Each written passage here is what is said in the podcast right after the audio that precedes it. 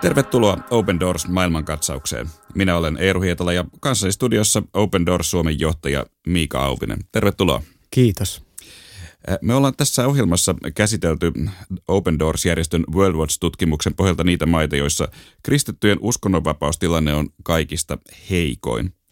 Ja tämä World Watch-lista auttaa ymmärtämään, että missä ja miksi kristityt kohtaa syrjintää ja vainoa uskonsa takia, sekä minkä takia Open Doors palvelee vainottuja kristittyjä yli 70 kohden maassa. Mm, kyllä.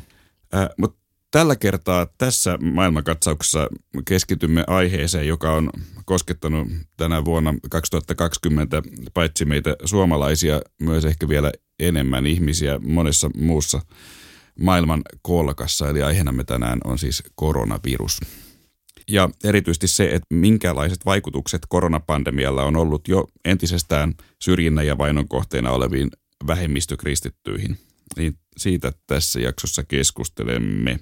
Mutta Miika, miten koronapandemia on vaikuttanut kristittyjen kokemaan vainoon yleisellä tasolla globaalisti? Pahiten aina kriisissä kärsivät ne ihmiset, jotka on omassa yhteisössään jo valmiiksi heikossa asemassa. Ja näin myös niiden kristittyjen osalta, jotka on ollut vähemmistönä ja on vainon kohteena aiemminkin. Miljoonat ihmiset on menettänyt nyt koronan myötä päivittäisen toimeentulonsa eri puolilla maailmaa.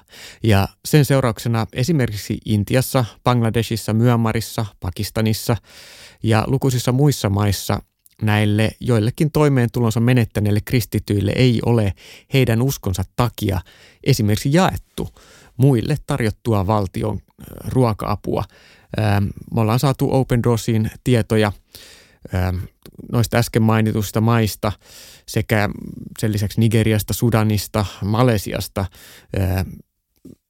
tietoa, jossa kerrotaan, että yksinkertaisesti kristittyjä ei alun perin ole edes rekisteröity esimerkiksi ruoka-avun saajiksi. Ja näin ollen he kylmästi jätetään yhteisössä ilman sitä ruoka-apua, joka yhteisön päämiesten, usein toista uskontoa edustavien ö, yhteisön päämiesten kautta esimerkiksi jaetaan jonkun tietyn kylän ö, osalle.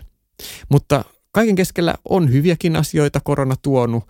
Ö, Saharan eteläpuolista Afrikkaa lukuun ottamatta nyt koronan myötä väkivalta, tämmöiset väkivaltaiset iskut kristittyjä kohtaan on joillain alueilla vähentynyt. Eli etenkin Aasiassa, kun ihmisten liikkumista rajoitettiin voimakkaasti, niin kristityt eivät ole pystyneet avoimesti kokoontumaan, mutta myöskään heitä vastustavat ja väkivaltaisesti iskuja tekevät henkilöt eivät ole avoimesti pystyneet liikkumaan. Tällaisia seurauksia niin kuin yleisesti voidaan sanoa. Voitaisiin käydä läpi tilannetta oikeastaan maanosa kerrallaan, jos sopii. Kun katsotaan näitä World Watch-listan maita, joissa kristityt on kaikkein vaikeimmassa asemassa, niin iso osa näistä maista sijaitsee Aasiassa, Pohjois-Afrikassa ja Lähi-idässä. Mutta jos mennään ensin Aasiaan, miten Aasian maissa korona on vaikuttanut vainottujen kristittyjen tilanteeseen? Joo, 2020 keväällä nimenomaan Kiinasta koronavirus tietysti lähti leviämään ja, ja Kiina oli tässä suhteessa ensimmäinen, mikä reagoi koronavirukseen. Ja siellä korona lähti liikkeelle Wuhanin kaupungista nopeassa tempossa, äh, lähti leviämään ja Kiina tietysti hyvin keskusjohtoisena valtiona kykeni ennennäkemättömän nopeasti sulkemaan äh, nuo alueet ja, ja koko maassa pantiin voimaan tiukat rajoitukset. Vaikka itse koronatilanne on itse asiassa Kiinassa saatu hämmästyttävän nopeasti hallintaan, niin ne vaikutukset ihmisten vapauksiin on tietyllä tavalla jääneet voimaan. Eli vaikuttaa siltä, että Kiinan viranomaiset on käyttäneet tätä koronan tuomaa poikkeustilaa kaventaakseen entisestään muun muassa kristillisten seurakuntien toimintavapautta Kiinassa. Vaikka Kiinassa on yli 100 miljoonaa kristittyjä arvioiden mukaan ja paljon myös näkyvästi toimia tämmöisiä monituhansisia megaseurakuntia jossain kaupungeissa, niin Kiinan hallinnon virallistamien kolmen itsen kirkon ulkopuolella olevat maanalaiset seurakunnat etenkin on joutuneet nyt entistä tiukemman valtiovallan kaitsenan alle. Ja kun jo aiemmin kirkkoihin vaadittiin asennettavaksi viranomaisten seurantakamerat, seurakuntalaisia saatettiin kasvokuvata kasvon tunnistusteknologiaa varten ennen kuin he pääsivät kirkkoon. Seurakuntalaisia yleisesti tarkkailtiin, alle 18 vuoden parissa tehtävää hengellistä työtä rajoitettiin ja tämmöinen kääntymiseen tähtävä toiminta kiellettiin. Kirkkorakennuksia on jo useamman vuoden aikana tuhottu eri puolilla Kiinaa ja joitakin näkyvimpiä kiinalaisia seurakuntajohtajia jopa vangittu. Niin nyt vielä koronan myötä tämä, tämä kaikki on niin kuin saanut ikään kuin tämmöisen erityistilanteen myötä laajempaa hyväksyntää. Ja ihan jo koronakriisin heti alettua keväällä, niin Wuhanin alueen seurakunnat, jotka tämän kriisin keskellä tavoitti esimerkiksi netissä aktiivisesti ihmisiä, niin he joutuivat erilaisten viranomaisten nettisensuurin kohteeksi. Eli kiteytetysti on ilmi selvää, että Kiina, josta nyt Aasiassa tämä koronakriisi lähti liikkeelle, niin Kiinan kommunistipuolue rajoittaa entistä enemmän uskonnon vapautta ja se vaikuttaa myös kristittyihin. No sitten jos mennään muihin Aasian maihin, esimerkiksi Intia, jossa kristittyjen tilanne on viime aikoina voimakkaasti heikentynyt. Mm, joo, Intian tilanne on äh, siinä suhteessa erilainen kuin Kiinassa. Kiinassa kristityt harvoin joutuu näkemään nälkää uskonsa vuoksi. Äh, toisin on muun muassa Intiassa ja monessa muussa äh, maassa, jossa kristityt on myös hyvin köyhä väestönosa. Loppukeväästä 2020 Intiassa korona alkoi levitä ennen näkemättömästi ja tällä hetkellä Intia on edelleen yksi pahiten koronaviruksen runtelemista maista maailmassa ja nämä järeät keinot, mitä Intiassa otettiin käyttöön, ulkona liikkumiskiellot ynnä muut, niin on johtanut siihen, että monet tämmöiset köyhät päivätyöläiset ja tehdastyöntekijät käytännössä menettivät sen päivittäisen elantonsa ja he elää hyvin kädestä suuhun. Ja koska kristityt on uskonsa takia alistettu Intiassa edelleen voimakkaasti elävän kastijärjestelmän myötä sinne alimpaan kastiin. Moni näistä jo ennestään köyhistä kristyistä menetti sen vähäisenkin toimeentulon. Ja Open Doorsin Aasian työn aluejohtaja sanoikin, että tämä tilanne koskettaa toki kaikkia uskonnosta riippumatta Intiassa ja muissa Aasian maissa, mutta jo muutaman päivän sisällä silloin viime keväänä kävi selväksi, että rajoitukset lisäsi jo ennestään yhteiskunnallisesti syrjittyihin kristittyihin kohdistuvaa vainoa hyvin monissa Open Doorsin kohdemaista. Ja esimerkiksi Intian alueella valtion tarjoamaa ja paikallisten hinduviranomaisten kyläpäälliköiden yhteisöjen kautta jaettu ruoka-apu, niin sitä ei ollenkaan annettu kristittyille ja sen takia seurakunnat joutu hyvin nopeasti turvautumaan ja pyytämään ulkopuolista apua, että he yksinkertaisesti pystyisi ruokkimaan seurakuntalaisia. Ja tämä koskettaa myös pastoreita, eli, eli tota, pastoreit menetti tulonsa, koska seurakunta ei kokoonnu, ei ole kolehtia, ei ole seurakuntaa, joka läsnä olevana olisi tuomassa heille elantoa. Heille ei ole yhtäkkiä myöskään toimeentuloa. Miten Open Doors palvelee Aasian kristittyä tässä tilanteessa? Todellakin äh, Useissakin maissa tilanne on hyvin sana, samanlainen. Intian lisäksi Myanmar, Bhutan, Nepal, Bangladesh, Etelä-Filippiinit, Malesia, Indonesia, Sri Lanka, Vietnam. Kaikki, kaikissa näissä valtioissa kristit on jopa joutunut ää, nälän ää, runtelemiksi tämän koronakriisin kautta. Open Doors on toimittanut ruoka-apua nyt jo yli 163 000 ihmiselle eri puolilla Aasiaa. Ja kaikki ruoka saaneet on ollut aliravittuja tai vaaras jopa nääntyä nälkään ilman tätä ulkopuolista apua. Ja nämä on sisältänyt nämä ruokapaketit ruokaa, hygieniatuotteita ja muun muassa kasvomaskeja ja, ja tosiaan yli 33 000 perhettä, eli yhteensä lähemmäs 164 000 ihmistä itse asiassa on saanut tätä kautta apua. No, minkälaisia riskejä tähän ruoka-avun jakamiseen liittyy esimerkiksi Aasian maissa, joissa kristityt ovat vähemmistöinä? No esimerkiksi eräs Myanmarissa toimiva Open Doorsin yhteistyökumppani kertoi hyvin osuvasti. Hän sanoi, että ruoka-avun jakaminen on todella riskialtista monesti. Eli viranomaiset suhtautuvat varauksellisesti kristittyihin ja saattavat pidättää sekä avun antajat että sitten nämä avun saajat.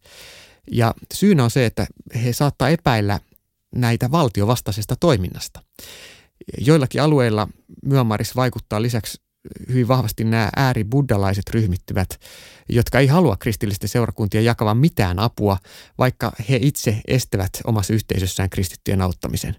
Ja nämä buddalaiset äh, munkit tai liikeet äh, lähtee siitä, että esimerkiksi aito myömarilainen ei voi olla kristitty tai osallistua kristilliseen toimintaan ja jollain tavalla nähdään näin ollen sen yhteisön vastaisena kaikki tämmöinen apu, mitä kristinen seurakunta jakaa. Eli ei ainoastaan niille seurakuntalaisille, vaan myös monesti jakaa sille yhteisölle. Mutta tämä koetaan joillain alueilla kielteiseksi. No sitten jos mennään Aasiasta Afrikkaan. Miten korona siellä on vaikuttanut kristittyjen tilanteeseen? Tuossa äh, mainitsit, että Saharan eteläpuoleisessa Afrikassa korona ei ole vähentänyt kristittyihin kohdistuneita väkivaltaisia iskuja. Eli mikä se tilanne on? Joo, valitettavasti siellä ö, edelleen esiintyy hyvin laajasti väkivaltaa kristittyjä kohtaan, jopa niin, että kristittyjä on syytetty ö, paikoin ö, koronasta. Eli erilaisten aseellisten ja väkivaltaisten islamistiryhmittymien toiminta kristittyjä kohtaan on jatkunut muun muassa Nigeriassa ja, ja valtioissa sen ympärillä Saharan eteläpuolisella alueella. Kaksi haastetta koronan myötä erityisesti Afrikassa. Ruoka-apu ei tavoita joillakin alueilla kristittyjä jo samoista syistä kuin tuossa aiemmin kerroin. Eli jopa kansainvälisesti alun perin annettu YK tai muiden tahojen antama ruoka-apu, kun se kanavoidaan paikallisten yhteisöjen kautta, niin on riski siitä, että esimerkiksi paikallinen muslimiyhteisö Pohjois-Nigerian alueella, missä 12 osavaltiota on käytännössä islamilaisia, soveltavat sharia-lakia, niin näillä alueilla kristittyjä, kristittyjä ei heidän uskonsa tähden esimerkiksi rekisteröidä lainkaan ruoka-avun piiriin. Heitä käytännössä ei ole, kun apua jaetaan. Ja tämä luo sen tarpeen, että Open Doors kanavoi apua sitten seurakunnan kautta, kun kukaan muu ei auta. Sitten toinen haaste Nigeriassa ja joilla, joillakin muilla alueilla eri puolilla Afrikkaa kristittyjä tosiaan on syytetty jopa siitä, että tämä on, tämä on lännen eli kristittyjen ja valkoisten alun perin levittämä ja myös näin paikallisten kristittyjen vitsaus tämä korona ja he tartuttavat tätä ja tällaisten huhupuheiden kautta sitten levitetty vihaa kristillisiä yhteisöjä kohtaan ja agitoitu ihmisiä tällä verukkeella jopa hyökkäämään kristittyjä vastaan. Eli kaiken tämän keskellä vielä tällaistakin vainoa valitettavasti esiintyy nimenomaan tuon Saharan eteläpuolisen Afrikan alueella. No sitten jos mennään Lähi-Itään, miten koronapandemia on vaikuttanut kristillisiin vähemmistöihin näissä maissa? No kaksi eri tapaa. Iranissa Joitakin uskonsa vuoksi vankeudessa olleita vapautettiin keväällä 2020, kun Iranin koronatilanne äityi niin pahaksi, että 83 000 vankia vapautettiin kertaheitolla ylitäysistä vankiloista. Siinä joukossa oli myös joitakin kristillisiä ö, mielipidevankeja. Ö, ja tällä hetkellä tietysti korona on edelleen tilanne Iranissa paha, mutta koronakriisin keskellä koronan rinnalla leviää hengen herätys. Kristittyjä arvioidaan Iranissa olevan salassa elävä jo yli miljoona, joka on järisyttävää. Irak ja Syyria ovat maita, jotka ovat olleet paljon esillä Open Doorsin työssä. Open Doors käynnisti Toivoa Lähi-Itään hankkeen pian sen jälkeen, kun vuonna 2014 ISIS-terroristit sekä Syyrian sisällissodan levottomuudet ajoivat maanpakoon nämä jo entisestään vaikeassa vähemmistöasemassa eläneet Syyrian ja Irakin kristilliset yhteisöt. Miten koronapandemia on vaikuttanut kristittyjen tilanteeseen Syyriassa ja Irakissa? Siellä nimenomaan kristian asema on heikko. He ovat pieni vähemmistö enää, moni on painut maasta. Ja muun muassa Pohjois-Syyrian kurdialueella eh, tilannetta on heikentänyt se, että 2019 Turkin armeija hyökkäsi alueelle ja käytännössä tykistö tulituksen myötä tuhosi ison osan ihmisten kodeista ja nyt vielä koronan myötä moni on menettänyt työnsä ja toimeentulonsa. Open Doorsin yksi kumppanuusseurakunta, jossa pastori George toimii Syrjässä aivan Turkirajan tuntumassa, on esillä muun muassa tuolla Open Doorsin YouTube-kanavalla. Et sieltä kannattaa katsoa Kamalishin kaupungissa pastori Georgin toiminnasta Pastor George kertoo viime vuoden työstään, eli youtube.com kautta Open Doors Finland näyttää ihan käytännössä, mikä on tilanne ja miten Open Doors siellä avustaa paikallisia kristittyjä. Tämä oli Open Doors maailmankatsaus. Open Doors-järjestö tukee vainottuja kristittyjä ympäri maailmaa ja muistuttaa siitä, että kristityt ovat maailman vainotuin yksittäinen kansanryhmä. Open Doors julkaisee joka vuosi World Watch-listan, joka kartoittaa kristittyjen vainoja ympäri maailmaa. Lisätietoja saat osoitteesta opendoors.fi.